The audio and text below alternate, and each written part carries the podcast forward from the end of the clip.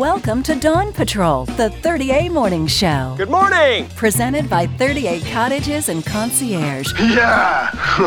Online, 38cottages.com. All right, hi, this is Lauren Reinley, editor of 30A.com, and we're here with Sarah Hockett, the executive director of the Sonder Project. Hi, Lauren. How are you doing today? Great. Thanks for being here with us. Thanks for having me. So, um, for some people who don't know, the Sonder Project's been around for about a year. Tell us a little bit about what you guys are doing. Um, the Sonder Project, like you said, was started about a year ago. Um, our overall mission is to uh, end extreme poverty and hunger worldwide. We're doing this through sustainable solutions um, all over the globe. We've been to Burkina Faso, Africa. We're building schools and wells, deworming projects, all kinds of cool stuff. And you guys also, um, not just globally but locally, you're doing a new project, Project Feed. Is that right? That's correct. Uh, project Feed um, works um, within the vacation rental industry. Um, within this project, what we do is um, we reduce waste. Go ahead and we provide a reusable grocery bag that can go into um, the, the vacation rental homes and uh, the vacation rental companies can then go ahead and invite their guests to leave behind their unopened, non perishable goods. Um, and at the end of the stay, they bring them back to a designated location, and we go ahead and pick them up, distribute them to uh, food banks within their local area. Um, we've had a lot of success with this. We went to a couple conferences uh, this fall and we had a ton of uh, different companies sign up. We were overwhelmed by the outrageous response that we got. Um, and we've just shipped everybody's bags out this week from that conference, so we're excited to see what we can do in 2016. Wow, and that's all happened pretty fast. I understand that was a project that was launched like pretty in, recently. in August, actually. Um, in August, we launched it with just a, a test, uh, 100 properties with 360 Blue, one of our founding partners.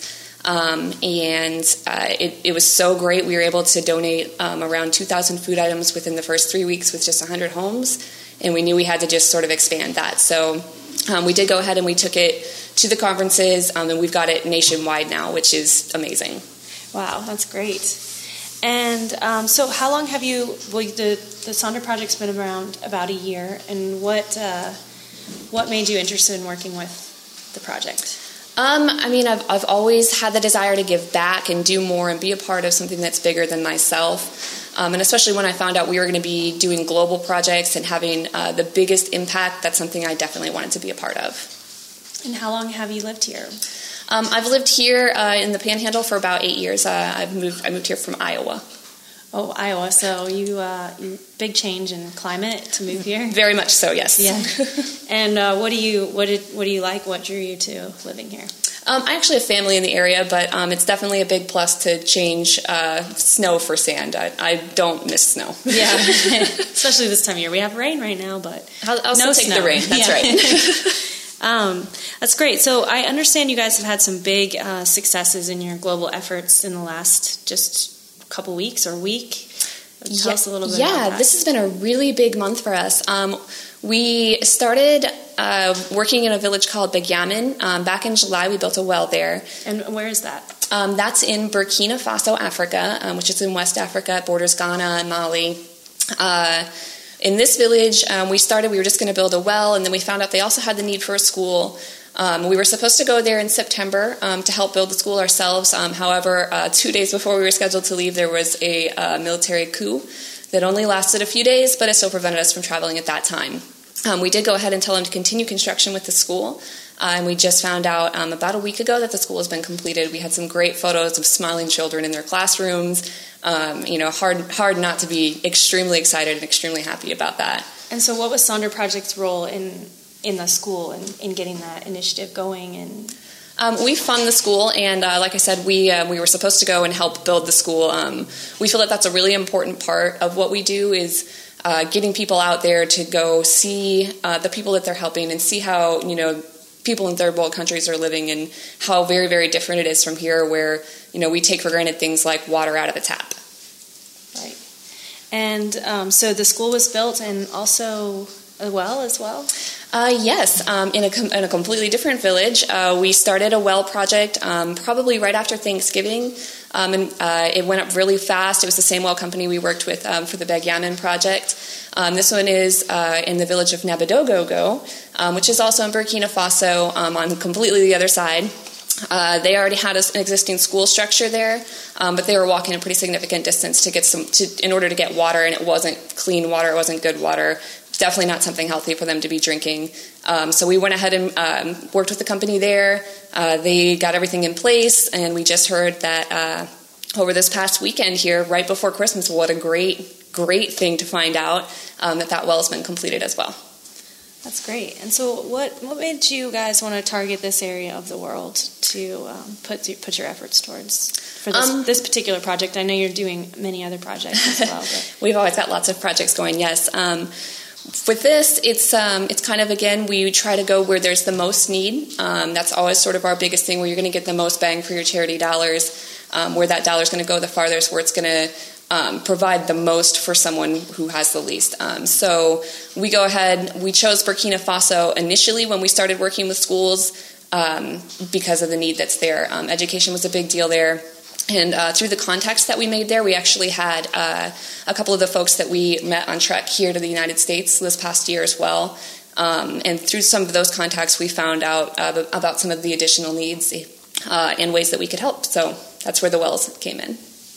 And what uh, education seems like an important way you could have an impact. Like what what ways can that change the lives of the young kids? And you you, you sent back some photos, and I got to see them. The kids just smiling in all the pictures, and they seem really excited. How how can that impact their lives? Um, the really big deal is being able to break the cycle of poverty. Um, when you can't go and get an education, um, you know you're doomed to repeat the same cycles. Um, you can never get above that next rung um, and sort of pull yourself out of the cycle. But once you've got an education, you've at least got a stepping stone.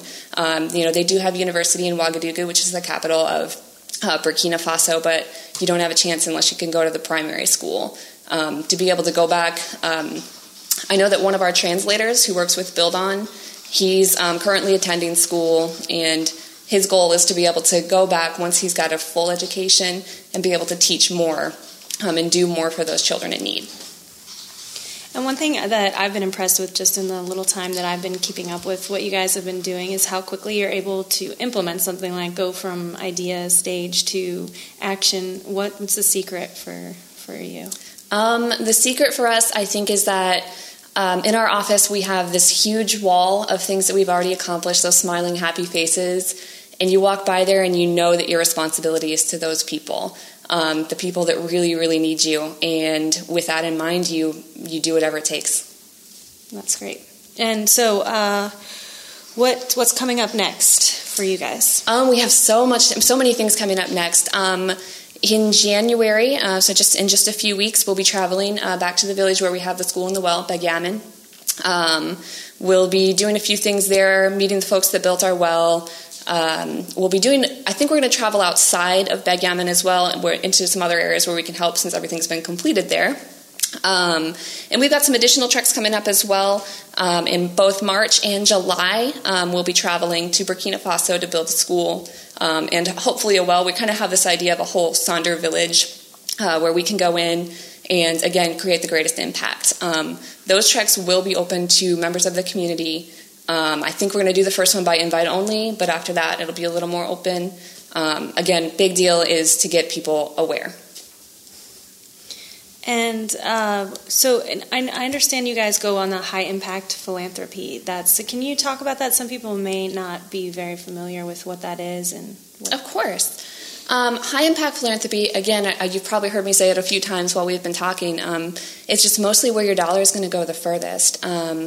Of course, there's always need everywhere, um, no matter where you are. Um, here in our local community in 30A, we have people who are going to bed hungry. Um, but at the same time, we've got people on the other side of the globe that are going to bed and they're thirsty and they're hungry and they've got parasites and they can't go to school.